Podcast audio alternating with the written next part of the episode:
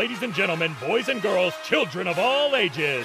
It's time for What Do You Call It?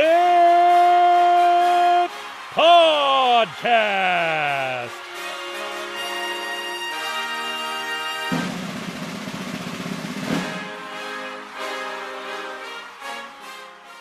Hello, everyone. Welcome to another episode of What Do You Call It podcast. I'm your host, GB.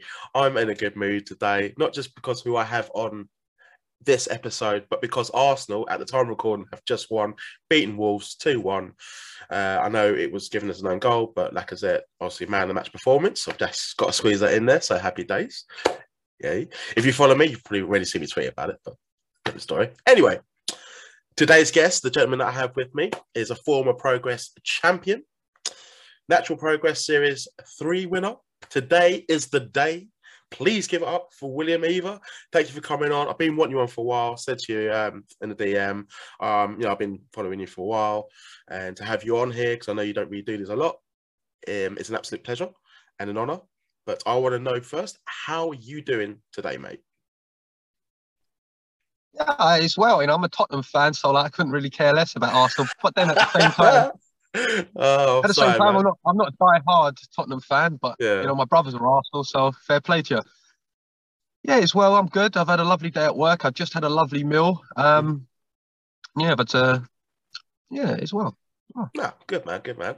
Uh, I bet you wasn't too happy about yesterday, but we won't talk about the game against Burnley. Uh, for the football fans out there, you'll know what I'm talking about. But we're going to have a fun conversation. Uh, I got to know you during the pandemic. I well enjoyed uh, your Instagram live videos. Actually entertained me during some, some dark times because we just didn't know what was happening at the time.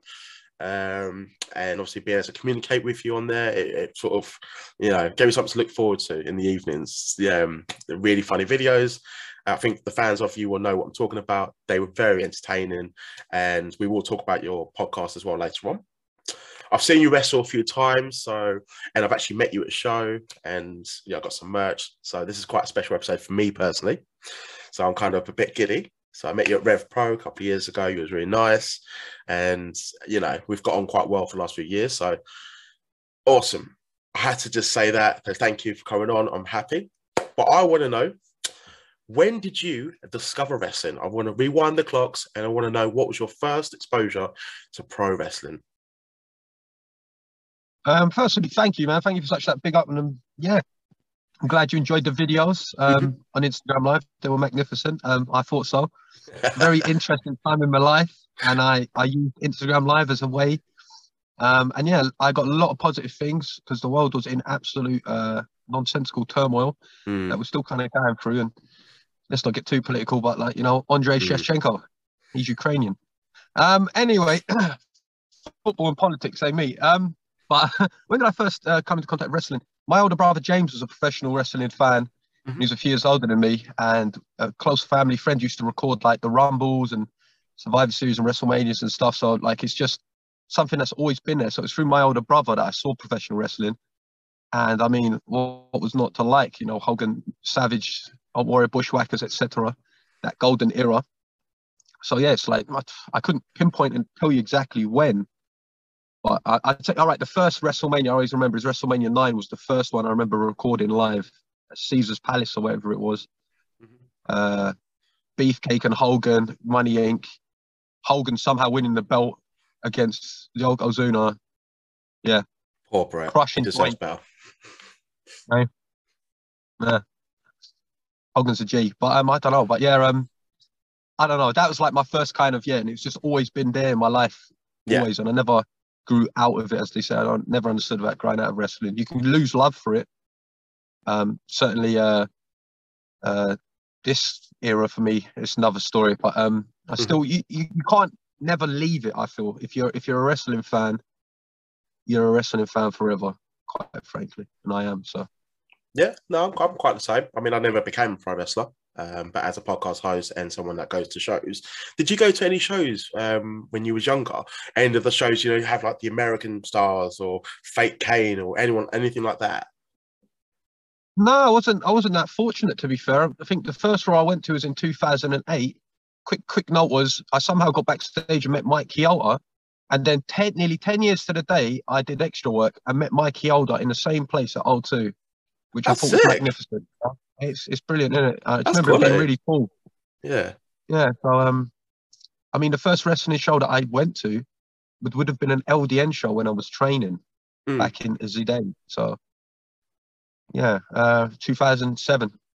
But none of the fake Kane stuff. I miss all that all star wrestling, lovely, lovely stuff, you know? Oh man, I had to go to some of them, and I, I actually got to see Jake the Snake, the uh, Beyond the Mat stage, like that phase when he was Oh. just. It wasn't nice to be honest. I mean, I'm glad it's cleaned up, but uh, I'm always going to remember it. So yeah, my views on him quite hard to change, but I'm glad that he's you know he's better now. That's the main thing. But yeah, those American shows, obviously, oh my god, he was on TV. I was sort of blown away by these larger than life characters. I mean, I had the same thing when I first saw John Ritchie, like for LDN, because I saw him on like LDN Capital TV on the wrestling channel. So it's not Jake, John Ritchie, Jake the Snake, and Jake the Snake, John Ritchie. But um, talking to Beyond the Mat, I just remember Beyond the Mat when he was like pissing in a, a bucket backstage. Yeah. Oh, And like as, as a, like a young man, like young kid, and you're like, damn, you know, like wow, Mm. the other side of the glitz and glamour of the big pro wrestling. Like I said, it, it's horrible to see, especially someone you really, really want to see, like Jake the Snake. In my Mm. days, like glory be to God, he's uh where he is now. So wonderful. Absolutely, man. They did fuck them over, the producers. Um, you just mentioned about. I actually always assumed that you started your training um, at Projo, Pro Wrestling's uh, dojo. You know, basically their wrestling school. Um, but did you actually start before then? Yeah, that's correct. I started in uh 2007. I remember seeing a like an advert for training in Edmonton where I'd like lived for a few years. Oh wow! So I remember going, yeah, going there and like RJ Singh was like one of the first people I trained under. Paul Ash, uh, Tex Benedict, um, John Ritchie, Yorgos. Um, I got a very, I got a chance. I remember I was so excited to go to a, a seminar with Johnny Saint, and there's a story I've told before. Is like I remember I was looking up with him, and I was very like stiff, like as a lot of wrestlers know anyway. But like in terms of movement, Mhm. and he just goes, "Loosen up, you big dorp," and that always stuck with me. Always stuck with me because like he, I loved Johnny Saint, just the, the pure wrestling. He, he was so magnificent to watch. He was like the wrestling style of like, or the wrestling equivalent of like Rey Mysterio and his high flying. Rey Mysterio is the best. Johnny Saint the best uh, pure wrestler. You know, just like you're just mesmerized by like the, the movement, the holds, just you know. Oh, nice man. that sort of style. But Shout yeah, out to. RJ Singh, by the way. I've had him on the show, and uh, he was a he was a good guest. Yeah, one of the good guys. Um, I enjoyed him. What was some of the? I just mentioned about loosen up, but what some of your other biggest challenges that you sort of encountered with in terms of your training that you found maybe difficult at first to learn?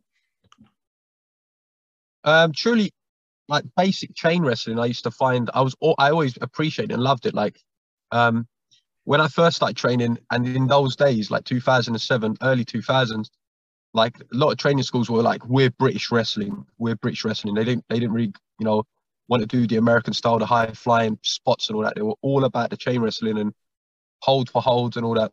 Mhm. So I find it very difficult at the start to kind of get that.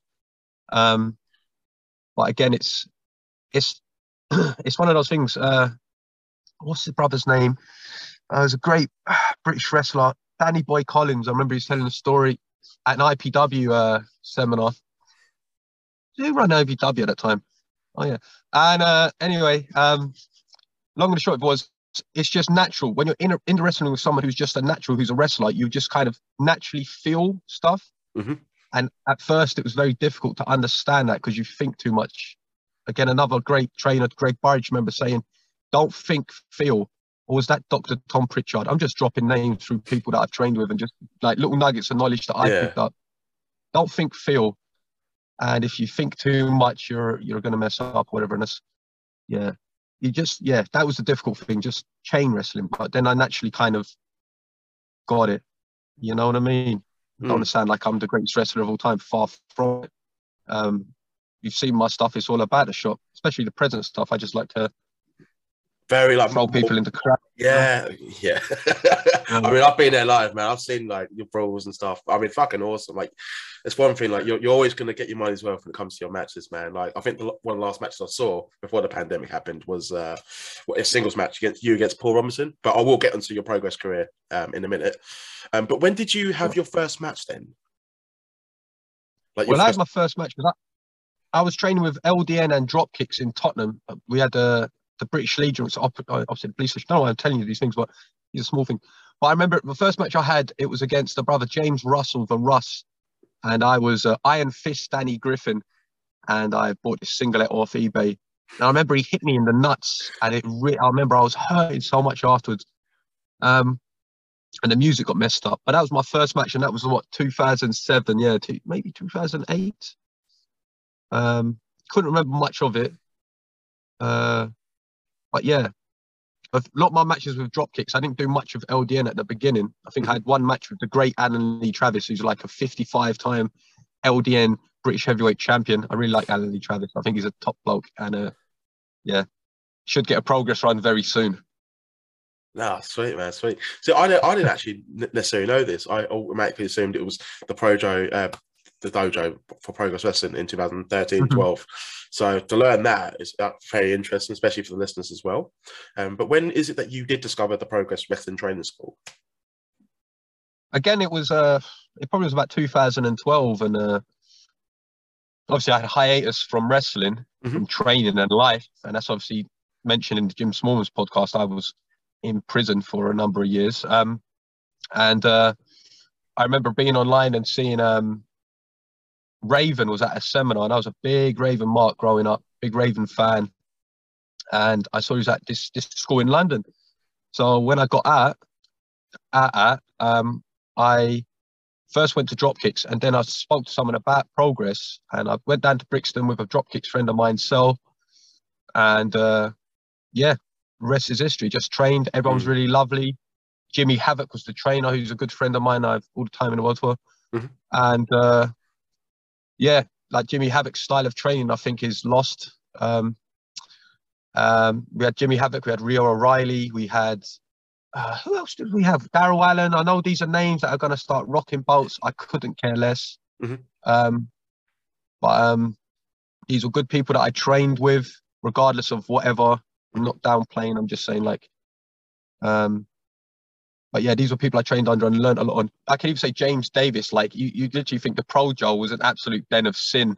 It wasn't. It was a wonderful, wonderful wrestling school where a lot of top wrestlers who are, I think, still on the scene. I mean, Mambo, myself, I'm not on the scene. Um, Ali Armstrong.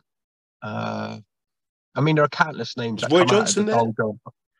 Oh, Roy Johnson, Big Roy, Big Wavy, flipping. Roy how I forget him? I just got to say one thing. I don't know if anyone follows Roy Johnson, but I've seen he's training for like uh, bodybuilding. Roy, pack in, pack in those party boy from Jackass bloody pants that I keep seeing, man. pack it in, G. I don't know if you've seen it, but you're looking well, Big Roy, but flipping heck, mate. You know what I mean? What are you catering to? Anyway, God go with you, sir. But yeah, absolutely. It's like uh, I trained there and uh, like Jon Briley took a shine to me, and we did Trans World Sport. I was so grateful. Uh, Glenn Robinson, Jim uh, Smallman, they were also very good to me. And mm.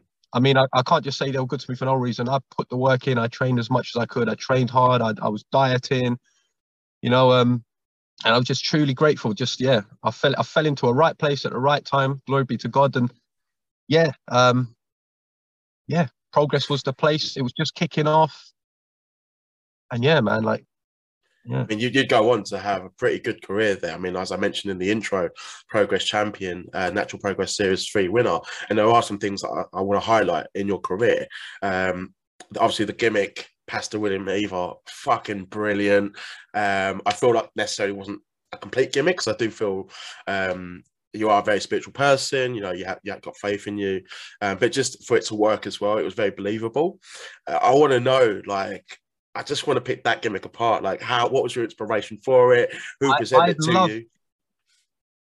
I'd love to, and it's it's it's. Do you know what? Where I'm where I'm at in my life right now, and like um, I'm a born again Christian. Glory be to God. Um, mm-hmm. and it's only been through the pandemic that I've really come to to know the Lord, my Lord and Savior Jesus Christ, through this time. And it, I, I know God has such a magnificent sense of humor because at the time I was not. I was agnostic, raised Catholic, uh, Catholic, all these wonderful things. But I myself was like, um, yeah, like believe in yourself. You know, like all these wonderful mantras and stuff, which are uh, very simple, but it, it isn't the way. But long and short, Jimmy Havoc and Jon Briley. Jimmy Havoc uh, suggested a film called Red State by uh, Kevin Smith, and I remember watching it. I didn't really enjoy it, but there was a pastor in it and I remember uh, coming in and yeah, I got long hair and a beard. So a lot of people like to say, oh, look, he looks like so and so. He looks like this person. Looks like that person. I'm yeah. not going to say the name because it doesn't. It's not worth uh like um. But anyway, you know the scratch and um. Yeah. Glory be to God. But um, so I saw that and I just thought uh, I sort of passed pastor. Yeah. So like I have a likeness. Um. So I just went with it, and I remember going into the Projo, and I had uh, Flash Morgan Webster, who I didn't know who was at the time, but he was a really good up and coming wrestler from the Midlands. We obviously know Flash Morgan Webster now from NXT UK. He's a magnificent bloke. I really like Gavin, mm. top draw 44 geezer. Um, and they were like, Have you got an idea for a name? And I said, uh, I'm thinking about pastor, some pastor. And I said, uh, I think Jon Briley said Evangelicist or something like play on evangelical. And I was like, John, it's too clever. It's good, but I think it's a bit too smart. And I, I said in jest, what about Pastor Martin Kelly? It's my, my real name.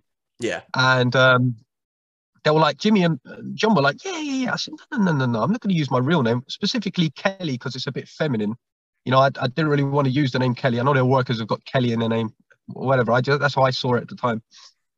And then Jon Briley, in his infinite wisdom, you know, Big John, silly goose, he goes, uh, what about William Eva?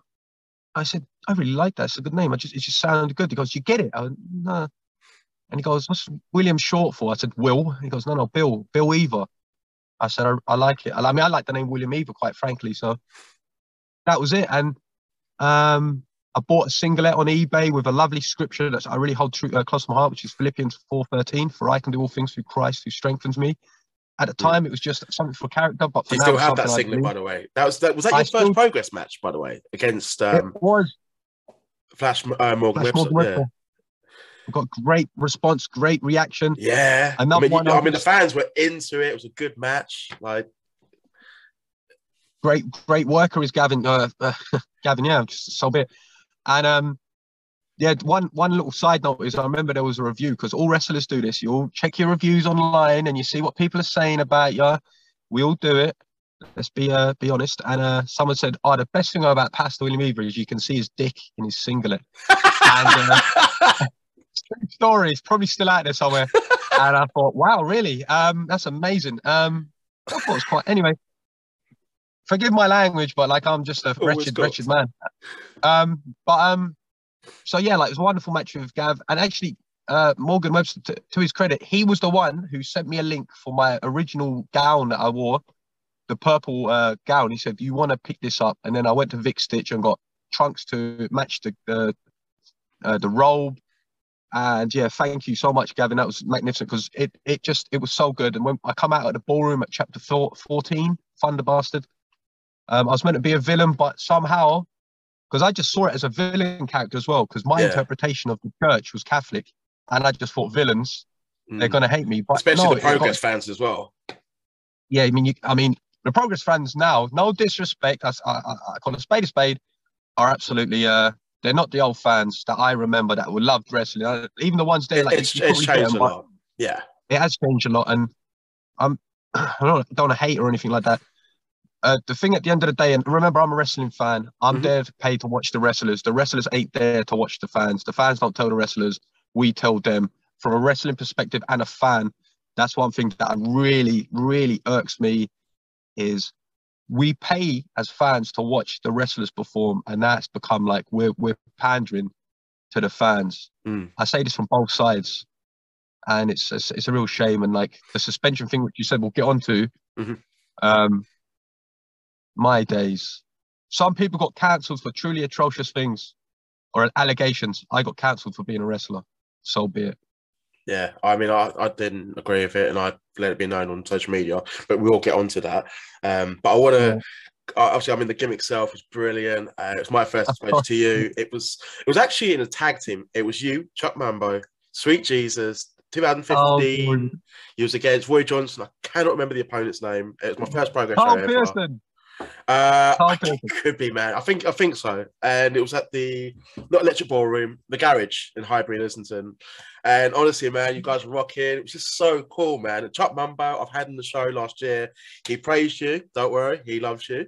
Um, but I want to hear from you. If you can share any fun stories about Chuck Mambo, obviously he praised you, had nothing but nice things to say. I love Gareth Schnolling, who's Chuck Mambo. Um, he was one, and I, I can't believe I overlooked. I didn't say him. He come out of the. I think I might have said he come out of project. Of course, Yeah. No, I think mentioned he was yeah. someone I, I trained with him. We had so much fun. We just instantly connected, and we're like chalk and cheese. Realistically, he's like a vegan, really. You know, peace and love. You know, loves turtles and all that. And I'm I'm totally on the other side of the fence. But we connected so hard, Yeah. and he's truly still one of my real good friends in wrestling. And he's doing so well with TK, another good brother. Mm. Him and TK, the same, same machine. Although TK kind of like stole Mambo away from me, it's done Mambo uh, world of good. And I say that in the greatest respect, TK. I think you're a fucking geezer. Mm. Um, and they're really smashing. I'm loving, I'm loving, I'm loving the opportunities they're getting, and they're going to be a force, a force to be reckoned with in the tag team division. And I hope to see them do really well and go their separate ways, whenever it is. And you know, you know how it's tag team start, smash it, Mhm. you know, go off and do their thing. You know, no Jannetty in that faction, no, no Jannetty in that team. It's, Nah. it's uh, They're both awesome, and, they're so was there a third well. person in the Rockers? Nah, No, um, I mean, if you want to count Jannetty twice, but no, no, no, no. They're two. They're two Michael. They're two Shawn Michaels. You know what I mean? yeah, lovely, lovely. but they're both awesome. Yeah, but to the match that, that you recalled, I remember we were giving uh Roy it was one of his first matches.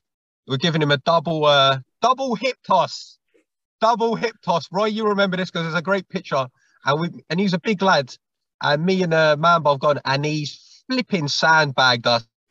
I don't care. He sandbagged you big lummox, your big lummox, you know what I mean? And uh we he, we nearly like we give him a, we call it a double hip toss driver afterwards because it was just a double hip toss and he ain't come over, he ain't tucked, and he's come right down like a big bag of shite. And uh, yeah, other than, that's the one thing I could take away from that match that you saw at the uh, garage. Yeah. Um, but a story about Mambo is a quick one. We were, uh, I think it was Zack Sabre's uh, junior seminar. We went to Nando's, and uh, we're there. We've ordered food. Um, Mambo's a vegan. Um, we sat down eating, and about halfway through his meal, he goes, "Ah man, does this does this look like chicken? It tastes like chicken." And the poor fella was tucking into like a chicken beanie or something. Yeah. oh man. And uh, I just started laughing my ass off. And uh, I said, "Ma'am, oh, you can't have that." I said, "Go up there, tell them that you're a vegan. You've, they're giving you chicken." He goes, "Yeah, you're right." He goes up. He says it to him. They give him the greasiest plate of chips. The greasiest plate of chips. Nando's somewhere in Kent. Shame on you. But yeah, I mean, there, there's there's plenty. I mean, I just say Yeah. Mambo, Mambo, Mambo, um, Mambo's infamous uh, right bollock, and that's it, right? Other than that, we didn't. I'm sorry to, to lower the tone, but there's probably loads of stories I can tell you about Chuck Mambo. Just that he's a really lovely guy and he's Yeah. a good friend of mine, and uh, he's doing really well. And yeah, um, yeah. he will come DNR. up. Um, yeah, I, I'm gonna be talking about DNR um, in a bit. I abs- unpopular opinion. I preferred your run then to pasta. I know that's not a popular one, but I absolutely love DNR. And I, I think in my previous episode, Chuck, you see how much I talk about it. I pick up you in the work, um, but we will be talking about it. Oh, that theme still stuck in my head, and I found out that was just a, a generic production song. Um, but we will talk Yeah. about that in a moment.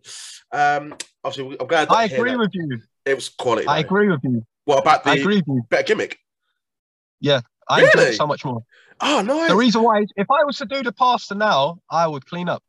yeah, um, because I'm in my faith. I wasn't at the time, and again, what inspired me, I just kind of would look at scripture and stuff. But I wasn't myself a believer. Mhm. Whereas now, I would use it as a vessel to to share the gospel, but wrestle. If I were to come back, but like at the point, I was just playing it. I wasn't it. Whereas Yeah. the present character, that was like, that's that was just kind of like me, kind of turned up or turned down, as I used to say. I just felt like that was just more you in terms of like even just like in the streets like Leeds and Camden and like London, just like that that microphone. I mean, I actually I'm gonna pause it because I, I, I think there's a lot to talk about that. I'm genuinely smiling, mate. But the Pastor William uh, even it's a fucking great gimmick, like blessed in the world, like, and you actually did go on to become the Progress World Champion in this gimmick. You beat Marty Scurll, uh, chapter 33. Uh, I mean, I gotta ask, how was that as a moment, as a wrestler, as one that I think the world it's one of the, the biggest titles, not just in Britain, but in the world of wrestling. At the time, yeah. I mean, right now, I mean, I don't Maybe, know. Like the, yeah, at the time, Progress was so hot. It was white hot. always sold out. Um, everyone, yeah, always, and like the crowd was was was mental, magnificent. The roster, whoo, like, and then you've got little old me, uh, who's just come up and been been wrestling for about a year or in a in a bit, and so, brother, it's very very intimidating. Mhm. Um, you know, like because you've got established guys, um, and it, it can be intimidating. That's one thing. I mean, we're going off a little bit here, but um, no, that's cool, man. the, the physical side, yeah, the physical, not the physical side of wrestling, of course, is is well known, but like the mental strain you go through, the sort of like the insecurities, um, you know, like the trust and everything else. And like I said, there are some good people in wrestling. A lot of like, like any sort of industry, you got good, bad, right? That's just the nature of it, right? Mhm. But um, yeah, like it was a magnificent feeling. But the run up to it, the, I felt so like I remember behind the curtain, Marty and Tommy and smashed it. Obviously, they're two great wrestlers.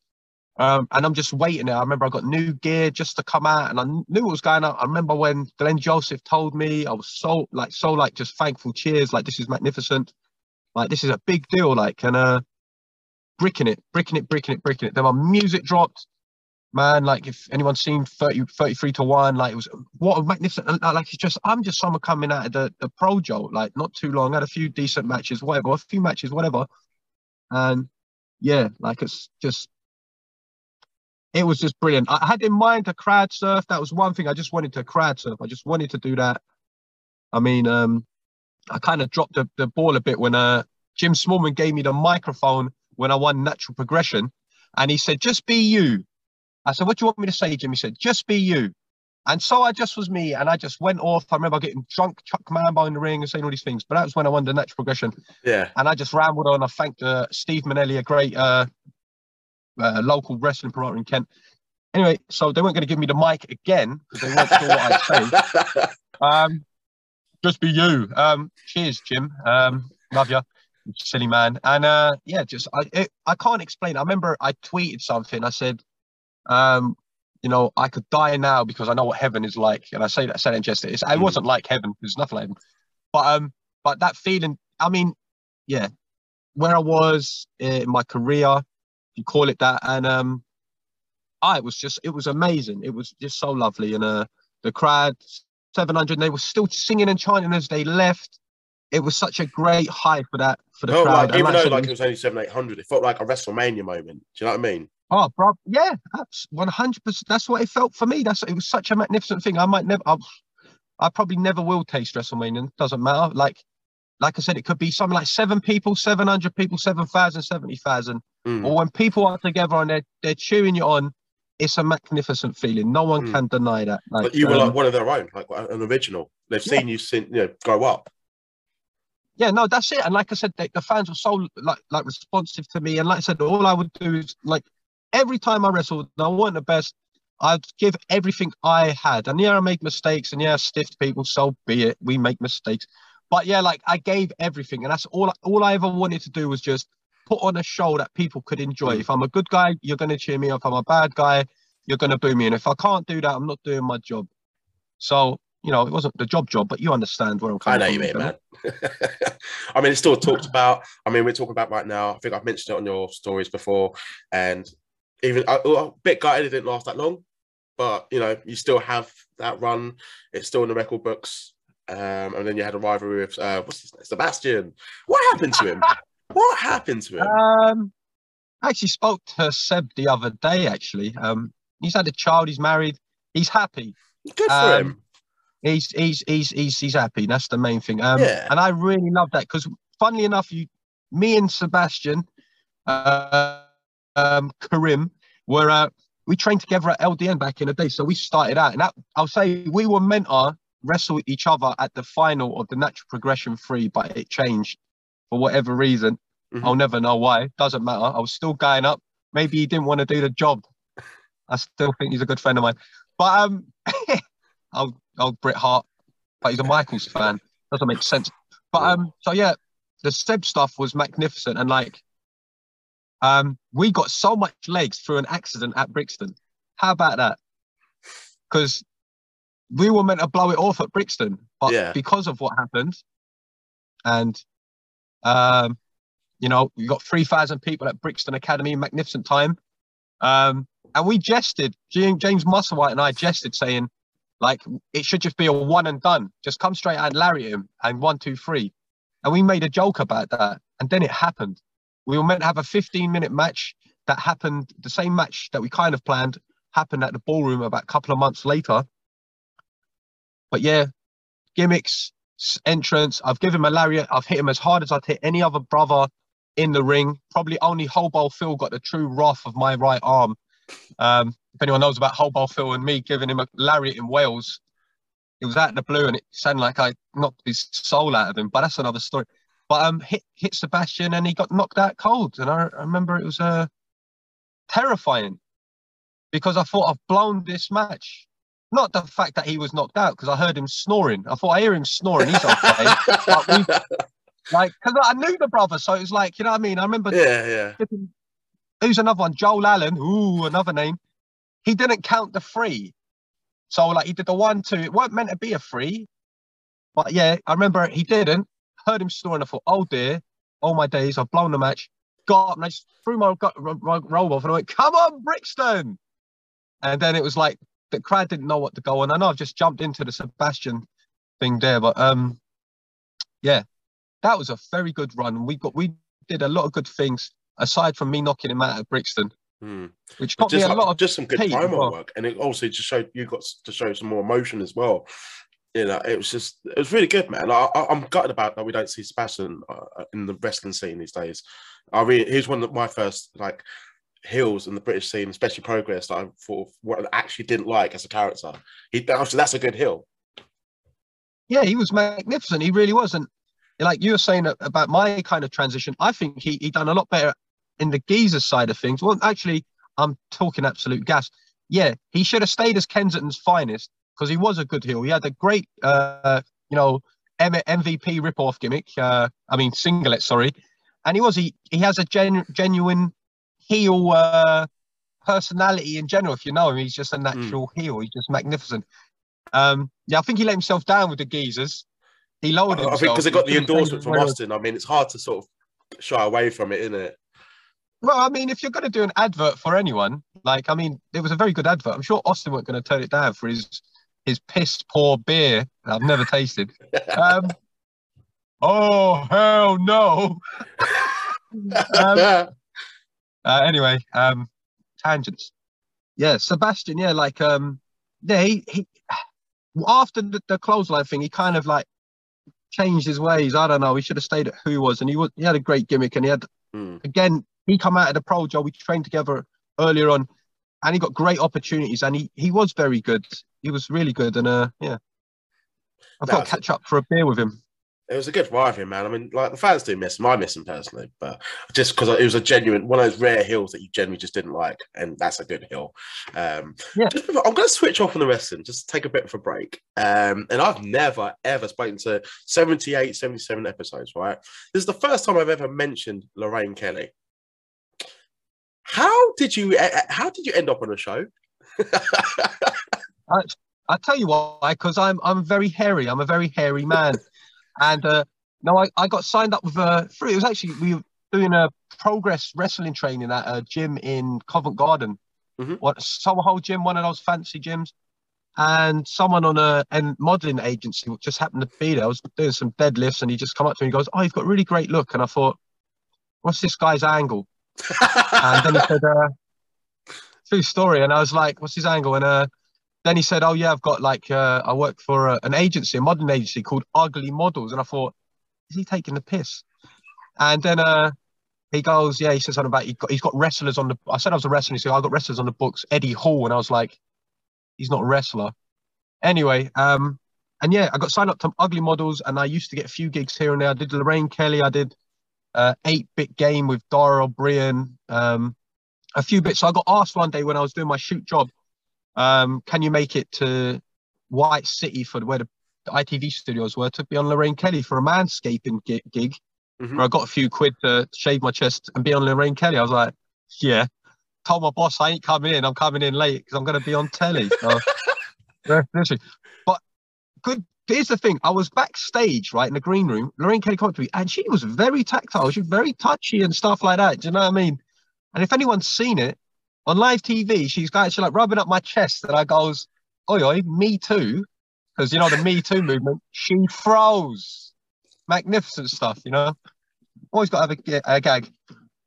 Went But, um, yeah. close. yeah. Like, what, what exposure though, man? Like to just get touched up by Lorraine Kelly on like, national TV, like on ITV. I mean, I'm a humble man, but you blame her. I'll, I'll let the listeners be the judge Aye. for that one, my man. Uh, Hello there. I've got a special announcement for my next guest. This is the integrator, the Malik Bosidi, Mr. About Mine, Mr. Big Stepper of Culture Inc. Here on What You Call It podcast. Yeah, I heard.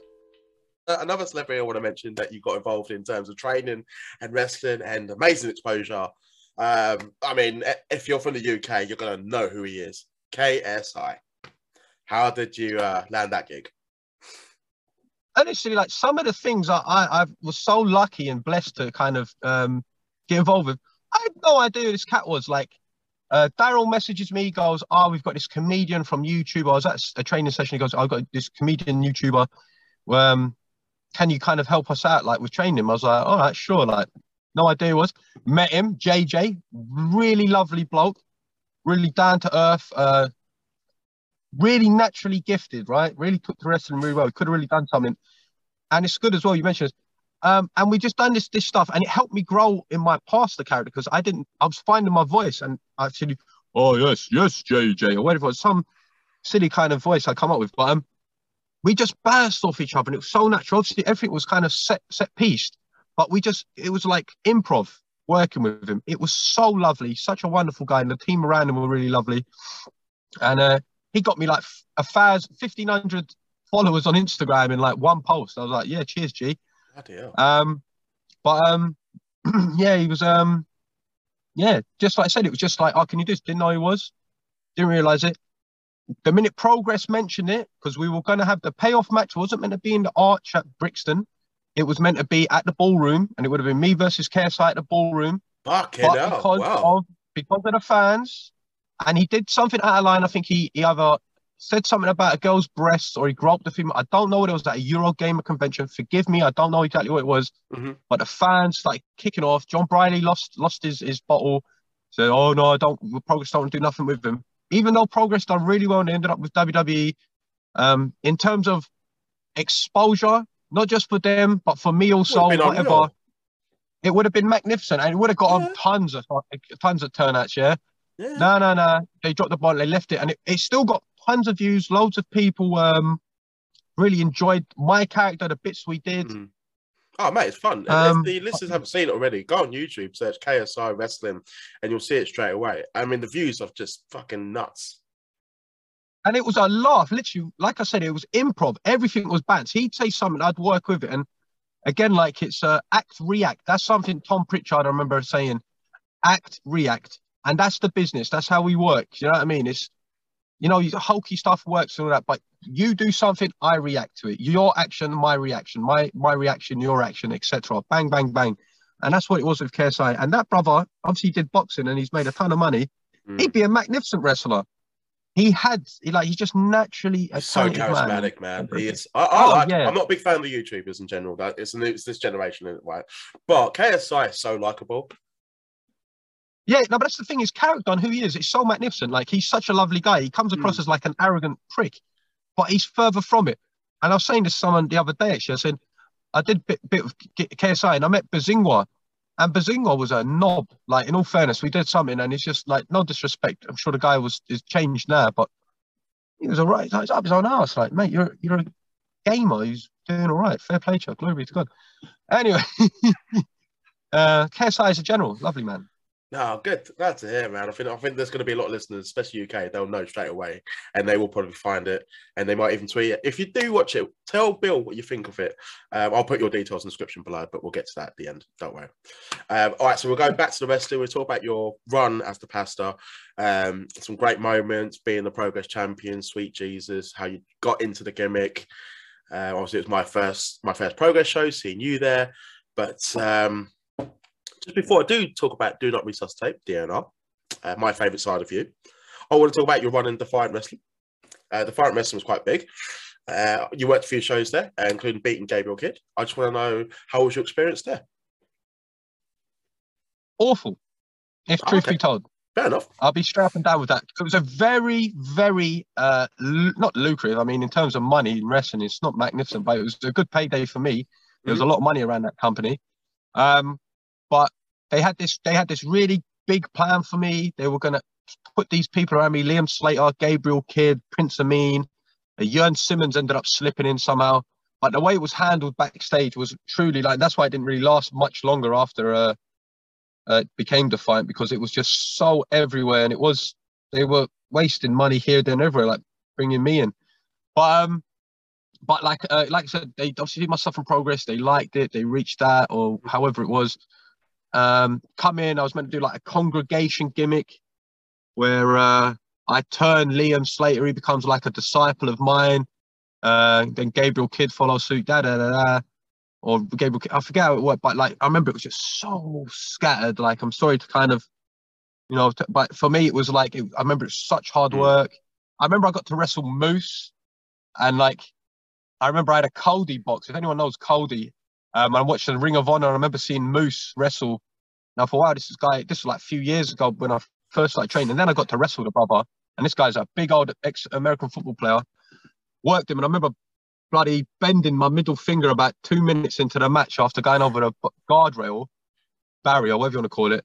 And the ref trying to tell me to stop, and I was like, "No way, am I going to stop?" It didn't hurt, but it was just deformed. Yeah. And uh, yeah, I got some lovely things to do, and it was great crowds, and like the the following the subscription ad was great, but Hmm. overall it was hard work. Just how it's Me run. and Gabe, yeah, the way it was run. Me and Gabe Kidd had a match, um, and it was live as well. I remember it was a live IPPV or internet pay per view, whatever you want to call it. And uh, I remember it like I forgot spots. It wasn't crisp. It wasn't. It didn't flow that that well. And I remember he was really upset at the end of it. And I was just like, "All right, brother, relax." Like, you know I mean? And um, that was that genuinely happened. Like, I mean, I love Gabriel Kidd, and we're not going to go into to what he's going through, but I know he's doing all right. He's all right. Yeah, God bless him. fair. But yeah, it was um overall it was just a shambolic affair, the whole defiant experience that I had. Mm. So many things were promised and were going to happen, and actually I got injured. I got injured uh, with the match with Roy when I, I uh, bust my leg, so that kind of put a kibosh. But even going up to that point, it was just No, I respect your Um, honesty, man. Like, I'd rather you, you didn't go, yeah, it was all right. But the fact that you filled me in why it was a bit of a shit show. I mean, obviously, you got a nice payday and obviously a bit of exposure. But in terms of backstage and how it's creatively and how it's run, yeah, that's fair. I can imagine they didn't obviously last that long, which is a shame because they brought in all this talent. Um, I won't be talking about Moose because I've had him on the show. And uh, yeah, you can watch the episode and see why I've just said that. But um, yeah, cool. wow. Was he a knob? I comment, not going to say anything. Oh, if you, if you get bored one day, mate, during the weekend or anytime, watch the interview, and uh, I'll just leave it as that. Yeah. Anyway, Oh wow. I, I, I don't badmouth people on the show. I don't. So I'm not saying nothing. I'm just going to say about the interview. Yeah. Fair enough. It wasn't my favorite interview. So yeah, but no, it's cool. But I'm, I'm glad to have, I've had one. But yeah, anyway, uh, do not resuscitate. I'm so happy I get to talk about this with you. I talked about it with Chuck Mambo. I was so excited. The clips on YouTube. I actually made it separate from the interview just because I love DNR. My mate Rob. Uh, hopefully he listens to this episode. Uh, he's a fan of yours as well. Uh, when we hadn't, I hadn't been to Progress in quite a long time. I see you there, and like in this. So I had Wah, to wah, wah, wah, wah. and you've completely changed your look. I kind of switched off progress for a bit anyway. Um, and your look was awesome. Like your sunglasses, the hat, the microphone, the speaker. Explain everything if you can. Explain what made you change your look, change your gimmick, and DNR. as a stable? Well, do you know what? I, I remember it was uh, there was like a comedy show running up to um, Wembley. I think it was. I think it was the run up to Wembley, Mhm. and it was Danny Garnell and uh, we'd done like a never mind the Buzzcocks wrestling style thing, which was pants. But anyway, um, uh, I remember walking through Bond Street, yeah, afterwards, and I was just walking along, and I just like was looking around, and I was just like, you know, just get. I just something said, so something come to me, and I was just like just imagine just talking to people and telling them how today's the greatest day of their life. Because I was kind of getting onto this sort of new age, you know, today's the greatest day of my life, which I also found today's the day, today's the day of salvation, which is amazing. But that's another story. I didn't see it from the the wonderful biblical side of things. I just saw it as like a, I don't know, I can't really explain it to you, brother, but like Mhm. I just had this kind of thought of like walking with a microphone a speaker and just telling people that this is all that I have like evangelism, right? because I'm big on evangelism now. I'll tell anyone about the gospel of Jesus Christ if they want to listen. I'll tell them in truth and love. But like it wasn't, it was evangelism, but earthly evangelism, you know? And that's what it was. And I don't know if you've seen like there's a few videos online of me like today is the day and stuff like and talking to people. And the reactions I get were pure natural, right? They're fucking brilliant, Anyway, man. And that, that's the other one. Wear loud suits. Wear loud suits was another Oh, was it the guy? I'm green. I'm green. Are you fucking blind? Sausage. but it was it was yeah like um and i don't know like i just thought yeah. And i remember i think i said it to jon and again uh, tyler bate got hurt and uh it was like can you work timothy thatcher tomorrow or whenever it was today? I said yeah i've got me gear. What color do you want me to wear? And then i told him about this idea. I sent it to smallman and he was like yeah i like it. I was at rise in leeds like the saturday night and then sunday i get told i'm working thatcher in the morning or whatever it was. Yeah it was so magnificent and I really respect Timothy Thatcher because he's a pure wrestler, Mm. a real gentleman backstage, a real man. And that's I won't go too deep into it, but a real man. Like we got a lot of boys in the business, as you probably heard me say, but there's a few men, and he's he's one of them. Very love, and I got I was very appreciative to work him because he's a top bloke. So yeah, anyway, just all that. So I had this idea. I sent Jim Smallman a promo, uh, and Bosch come out, even Briley, because he was he's such he was so good to me, was Jon. And uh, where was I going? I remember saying, I've got my gear, my pastor gear. Um, I've also got my suit. And he said, wear the suit. I went, cool. Uh, he said, go around outside and start. Like I said, I had an idea to go around and just start talking to people with the speaker and the microphone, just whatever come to my head, talk. And he said, what about music? I said, I said, what about music? He said, just come out with the speaker and the microphone. Bosh. And that was it. Like, uh, it was just so just organic. It just happened. And yeah, it, I grew as a character because I wasn't too, I wasn't confined because I didn't know what I was doing with Pastor. But with the present thing, it was like something I was kind of experiencing and felt like this sort of new age spiritual kind of, I can't, Mm. positive affirmation. Because I remember Mark Mirror was someone I really, really like. And I also know he's a born again Christian by the grace and glory of God. So it's, it was, it was just basically positive affirmations, but with a sort of sinister kind of role. I don't know.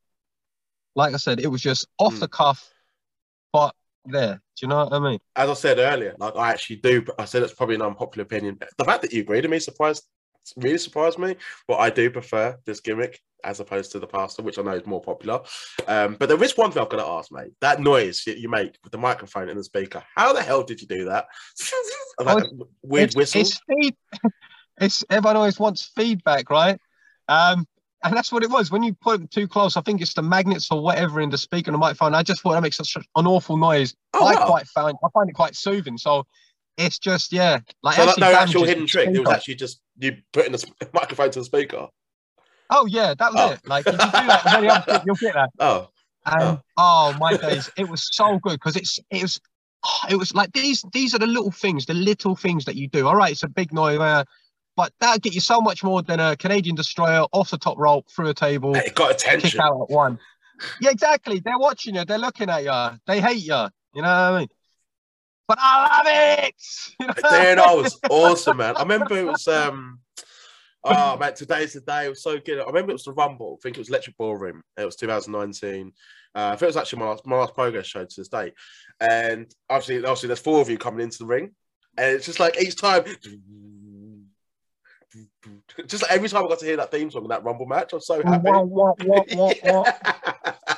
Uh, I think Paul Robinson won that match. You, I think you got you got quite far, but you took a bad landing with um, Dragonov, didn't you? Oh yeah. Oh, the crumble. Yeah, the crumble at Ali Pali. Yeah. You know what happened, right? I slipped on the apron. That was it. Like I, I've gone up, and I was meant. We were meant to go back and forth, back and forth, and then he was going to whop me and eliminate me. But I've gone up, and I've got like Ben Sherman shoes on, and I've slipped on the apron. I just give him a naughty bloody brainbuster on the apron. Like it looked so It naughty. looked like he scary. wasn't going over. So yeah, I mean, you know, he protected himself, and I, there was no malice in it. Yeah. Um, it's just a simple mistake, and uh, as- well, it's good because he wasn't going up. I mean, imagine if Danny Duggan won the Rumble. All the best, you know what I mean? Um, would have been great for us, but uh, Nothing to fan. it would have been great for everyone. I think Danny, quite frankly, that was a joke, but quite frankly, I think Danny Danny Duggan should have won the Rumble. Uh, the Just to see the reaction. Rumble.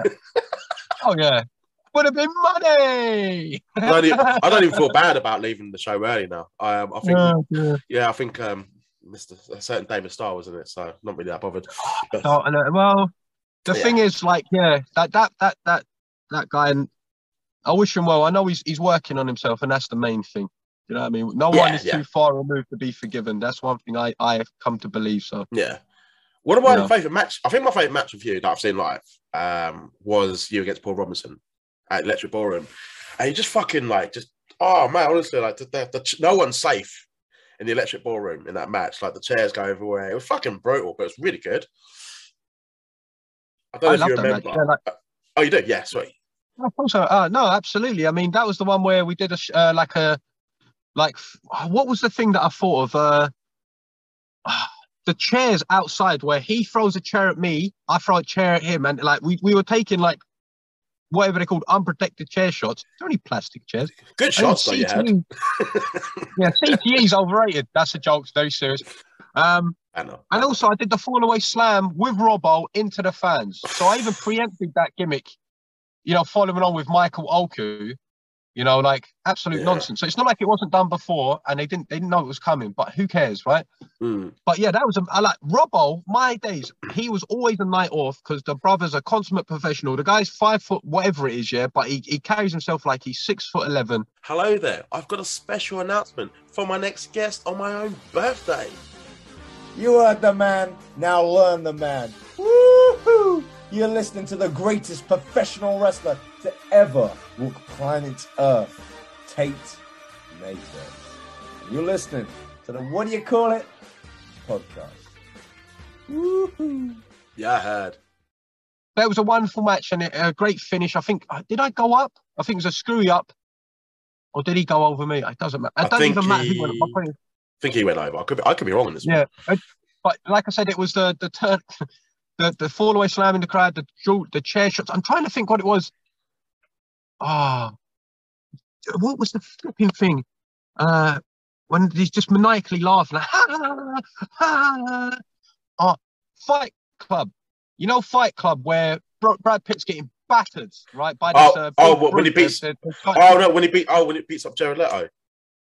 Oh no, no, that's no, Edward no, no, no. Norton. It's when, yeah, when Brad Oh Pitt yeah, no, the, the guy who owns up. it and he's taking the beatings. Yeah, yeah, yeah, yeah. Yeah. In my head, every time I took a chair shot and I'd start laughing, I was thinking Brad Pitt in Fight Club where he's like, you know, like, and the guy's beating and he's yeah, pissing out. I love you, man. I love you. And just that, that, that was a kind of vision in my head as I was doing it. That's what I was, don't know if I got it across, but yeah, that was it. Like, like just insanity, uh, whatever you want to call it, marginalized progressively into a spot. I don't know. Words. Great you- match. Paul Robinson. No, that was a very good match, man. Um, if you can talk about it, because I know it was made the news in terms of your suspension, and I know you have been vocal about it on your Instagram stories. But um, I mean, I just, I, I mean, I personally, as a fan, just didn't think it was fair. I mean, yeah, it's a progress show; anything can happen. You know, it's not the first time this has sort of happened. Um, I'm, I'm only speaking on myself. I'm not speaking for the progress fans or speaking how you felt. But I mean, when it was, you know, alerted to you that you know that you'd be suspended, did they tell you that you'd be back in a certain period? Yeah, three matches. It was three match ban. Um, again, I've spoken openly. I mean, obviously, we know it's all uh, a lovely uh, uh, work. Um, but it was like what happened was, uh, it got so much heat. Imagine this. Imagine a spot getting heat. I understand, like people complained, and there could have been a, a fan who got hurt. But there's been a lot of higher risk spots where the fans have been involved and nothing's happened. This this is just a smaller thing, right? They got so so they shared a clip of it, which got which they bit on. A lot of people, I think Chris Brooks qu- quote tweeted, "It doesn't matter. They bit it. They bit on it. All the fans saying, "Oh, how dangerous he is." Well, that's like my my character. I'm dangerous, and uh, it was Michael Oku, who's like seven stone, soaking wet. Like you'd throw that guy, I don't know, something really flimsy. I can't even think of the most flimsiest thing, and I'd be worried about Michael breaking and not the. Do you know what I mean? Like Yeah. he, he was. You know what I mean? There was the, the the people who were probably in the front row were probably twice the size of Michael Oku. Quite frankly, amazing talent. Do you know what I mean? Drink some weight gain, get in the gym, son. Right? Anyway, so that's happened. I got a three match ban. I was meant to work Connor Mills. They uh Briley said, Oh, it's not gonna happen because of the, the there's a card change. I said, You're talking nonsense. He said, I'll pay you. I said, I don't even want the money. Like big love for Jon Briley, but I felt really insulted for that. Um, I was getting heat and I was playing up to it as well. Um, X, Y, and Z. I even suggested, bear this in mind, I suggested the suspension. I said, suspend me, Jon, because this is this is what you, you know what I mean. Boom. They did a real professional statement. It was all a work, just so you know. Oh wow. It was a work suspension, and it was just to keep the fans happy. So that's it. You know what I mean? That's that's the thing, and that's where it's like. Then a lot of things happened in my life, which kind of again, I know we're talking wrestling and stuff, but yeah. um, you know, glory be to God. Uh, and the world as well, lockdown, of course, how can we forget the great big lockdown and COVID and all these things happened, which slowed wrestling down. So Mm. things happened and, you know, here we are. Here we are having this conversation. I mean, for me, I didn't know it was a work. So There you go. we're like a right dumbass, but I mean, it, I mean, it shows how good it was. Um, but that's the thing. No, that's the thing. Like that, and I even played up to it that it was genuine as well, right? Because Yeah. that was it. Because the reaction it got as well, but it was. And like I said, I'm, and I'm not saying this. I'm not like Chris Jericho. I invented everything. Yeah, it was, oh, Jericho did it first, right? But that was it. Like because of the traction, and Jon didn't know what to do. He said, oh, "I'm don't don't want to use you because of this, that, and the other." X, Y, Z. Well, you might as well suspend me. Make something of it because it's stupid. If it gets a reaction, nobody died, nobody got hurt. Michael Oku, seven stone, soaking wet. We said move. I said move. Mm. But like I said at the start, unfortunately, the nature of the game now and the way the fans are, and I'm not, listen, that's just it. It's fine. You can either, as Vince McMahon said at Beyond the Mat, I tell you what you want, basically, Vince McMahon said, and, and I'm paraphrasing him. The fans don't tell us what we want, we tell them what they want. And that's the whole point. And when the when the shift changes, that's when it gets murky. You've got to be staunch in your product. Yes, if it was something that was truly something went wrong and somebody got hurt, absolutely, 100%. Nobody got hurt. They knew the risks involved. I said move, all these wonderful things, right? Mhm. What did you expect? You know, come on now. and if you know they they're front row, so they know it's going to happen. But you know, I mean, I'm not going to sort of knock the fans if, if they did kick off about it. Fine, everyone's different. But I mean, I personally, I'm still I'm still gutted that I was at work actually. Sorry, but yeah, uh, but I mean, like, still, still all over my like, damn it, fuck's sake.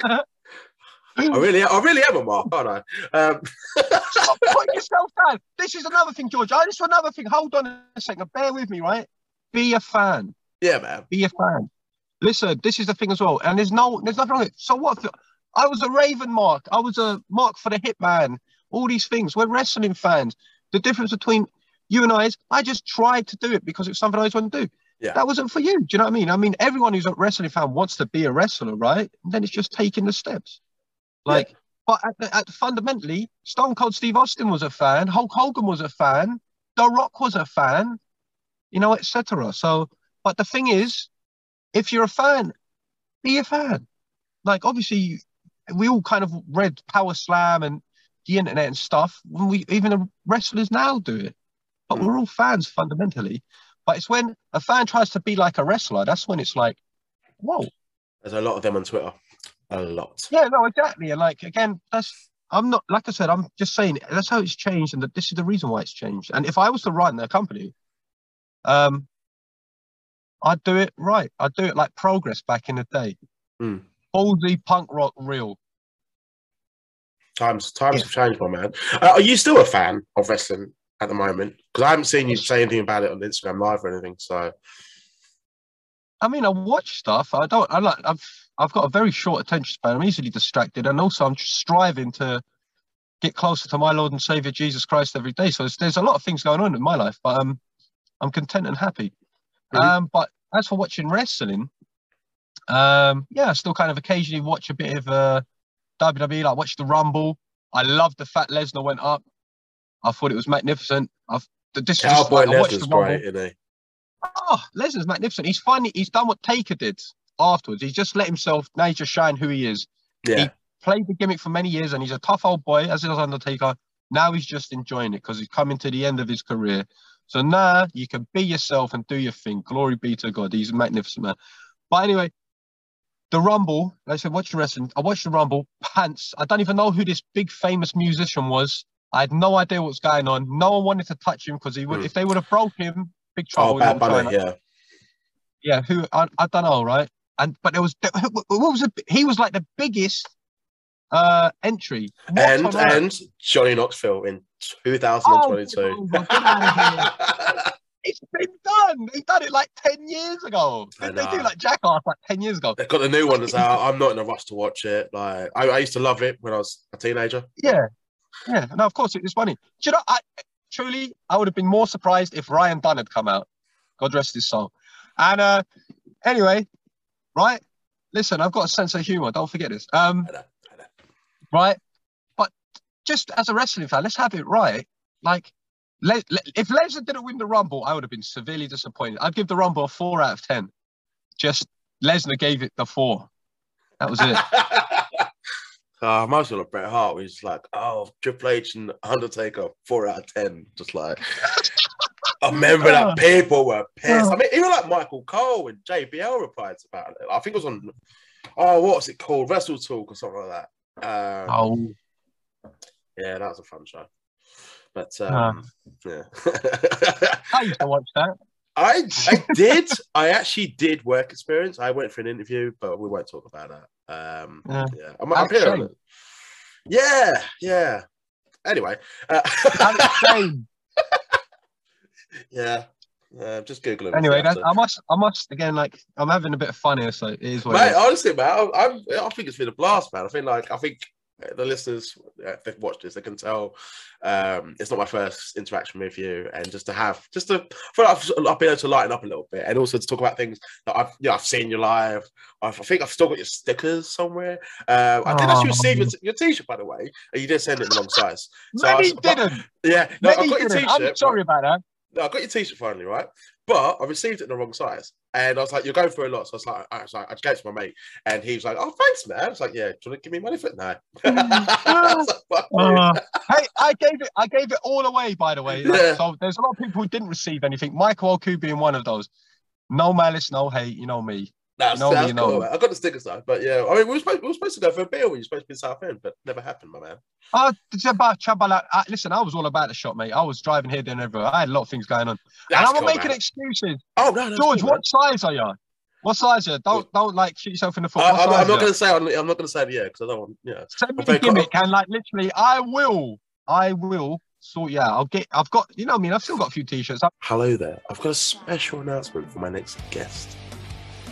Hi, I'm Kat Spencer, and I'll be on What Do You Call It podcast. We definitely didn't record that.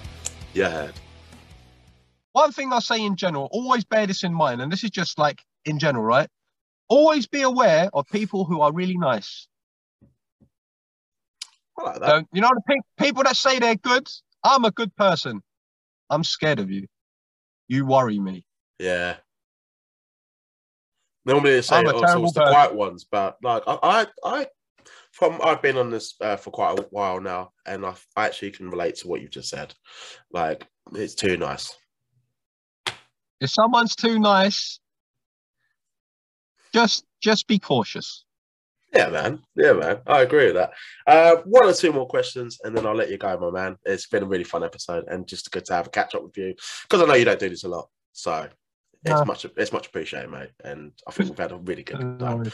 Um, is there any plans to bring back your show? Because I, I know you you mentioned it not long ago. I- talk I said me. it in jest, and that's how we got this guy. And even though we did kind of ask speak about it, I said if one person says it's come back, it's come back, and one person I say it's coming back. So I'm one person anyway. But 19 people reacted to it. Fair play. There, there's a there, those are numbers. Whether or not I do it again, I don't know. I just have a bit of fun occasionally. Hmm. I mean, would it be the same? I don't know. I really want to do a podcast. And one thing that's on my heart is if I was to do a podcast, it would be, and I have this idea to do a podcast, and it would be to do with wrestlers who are born again Christians.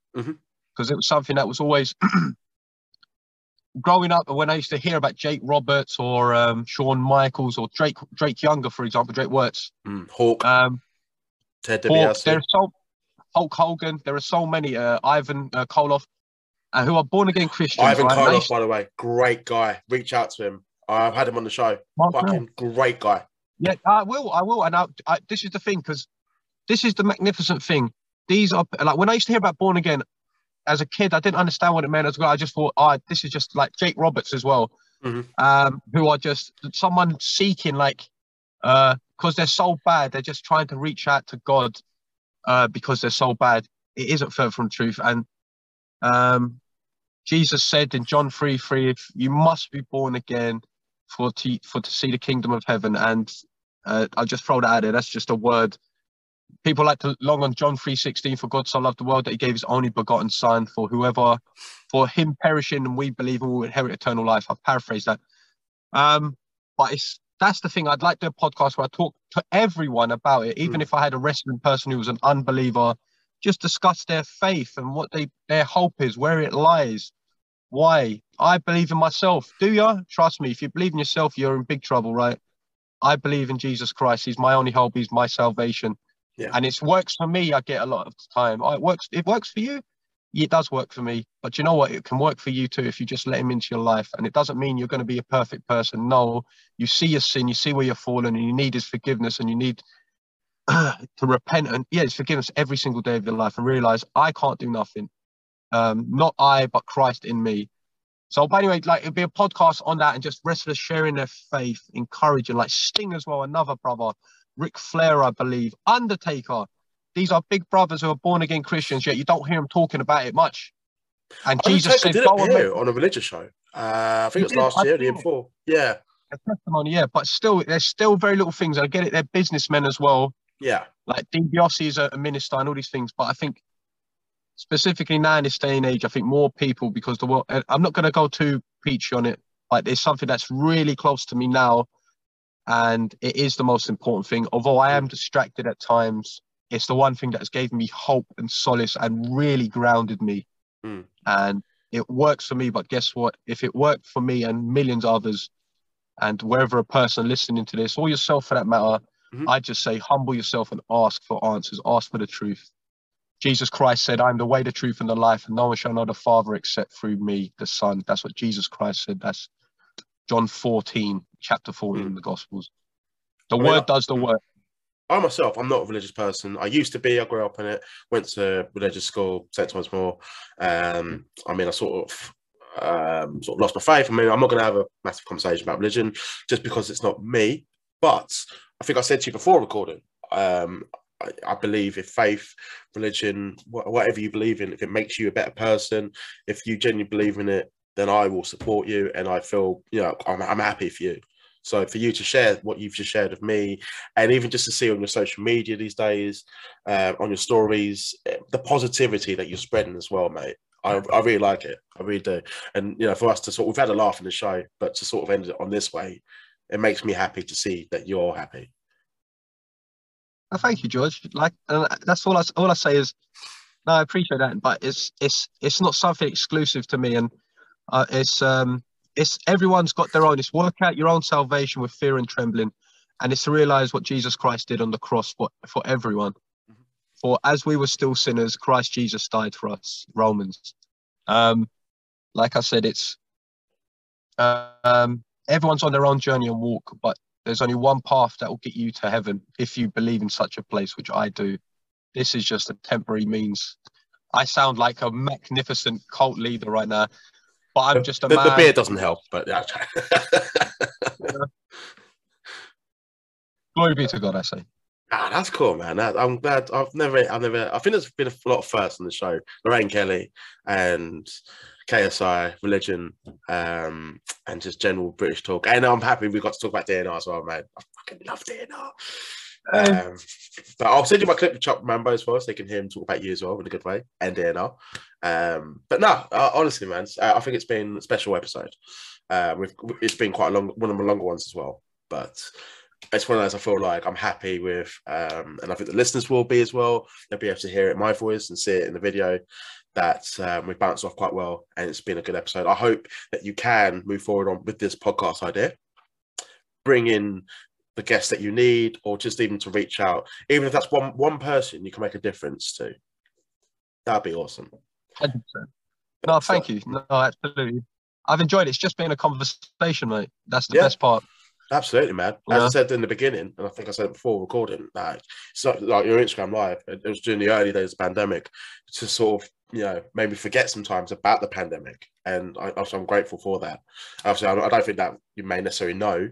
Uh, I've known that that would have been what it did to me, but I used to always tune into them, and you know I was able to engage with you, and you know we still speak here and there. So, thank you for coming on, my man. Uh, one last question: What is next? for William Eaver if you know what the future holds for you? I have no idea. Do you know what? Someone said to me yesterday, I was in a Bible study and they said uh, you should do Christian stand up. Um, who knows? Um, Is that a real thing? Yeah, there's stand up comedians who are Christian. Yeah, truly. Look it up. Um, Damn, I didn't um, so, and, you know, like wrestling was my first love. Um, Mhm. but comed- uh, being a stand up comedian, I always love comedy. I'm quite funny. Um, not just to look at. Um, um, but yeah, like, uh, brother, I couldn't tell you. Like, Mm. I'd love to get back into wrestling, but my ring condition is far from it. I'm actually I'm not even going to say, but I'm not in great, not in the greatest of shape. I've lost a lot of weight. I have a lot of work to do, and first and foremost, I need to get my walk right with Jesus Christ. Yeah. Um, and everything else will fall into place if I allow You it. d- I'm not brown nosing or anything, but like, uh, yeah, I think as a genuine fan of yours, I think you still have a lot to offer in the wrestling world, and the fact that you're still pretty young. Let me try that again. Pretty young. Don't know why I mispronounced young.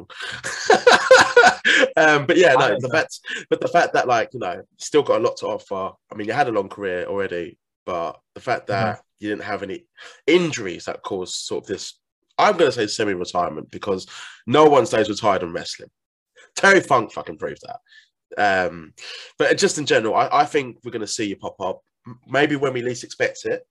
Who knows? Maybe there's some things you know you, you don't want to reveal. But I'm hopeful. I know I'm going to see you at a show or see you on the news feed. I don't know what you're going to be under as. You know, is it going to be today's the day? Is it going to be the pastor, or is it going to be a new William Eaver? Who knows, my man? Who knows? But all I'm Um, going to say is the future is looking bright for you, mate. You're a silly goose. And I must please send me that clip. Thank you so much, brother. Send me that clip of Mambo. Cut something where I've said something nice to him to, to reply. If you can use something that people might listen to, Yeah. I hope it does good numbers for you, man. And just thank you, brother. Thank you for this time. I am truly grateful. I truly appreciate it. That's cool, man. We'll, we'll definitely have to go for a beer, man. Definitely this year. 100%, Definitely. That was on my mind. We got hey, you got to buy me a Guinness and I'll buy you the second round. Damn right, man. We'll definitely do it, man. It, this won't be just talk and listeners think, oh, we're just talking. We will go for a beer. Don't worry. I'll make sure No, no. Because I think there'll be more stories to share and more laughs to have um, with each other's company. But for now, everyone, thank you for listening to this special episode of What You Call It podcast. Um, if you do want to stay in touch with William Eaver, I'll put his details down in the description below so you can get in touch with him via Instagram or the old Twitter. Because I know you were kind of active on it again, but maybe not. But Instagram mainly. But if you haven't already, please like, please subscribe to my channel. It does help me. It'd be much appreciated. There's going to be more episodes of What You Call It podcast coming out next week. But for now, everyone, also come on Arsenal. But for now, everyone, have a good weekend and stay blessed.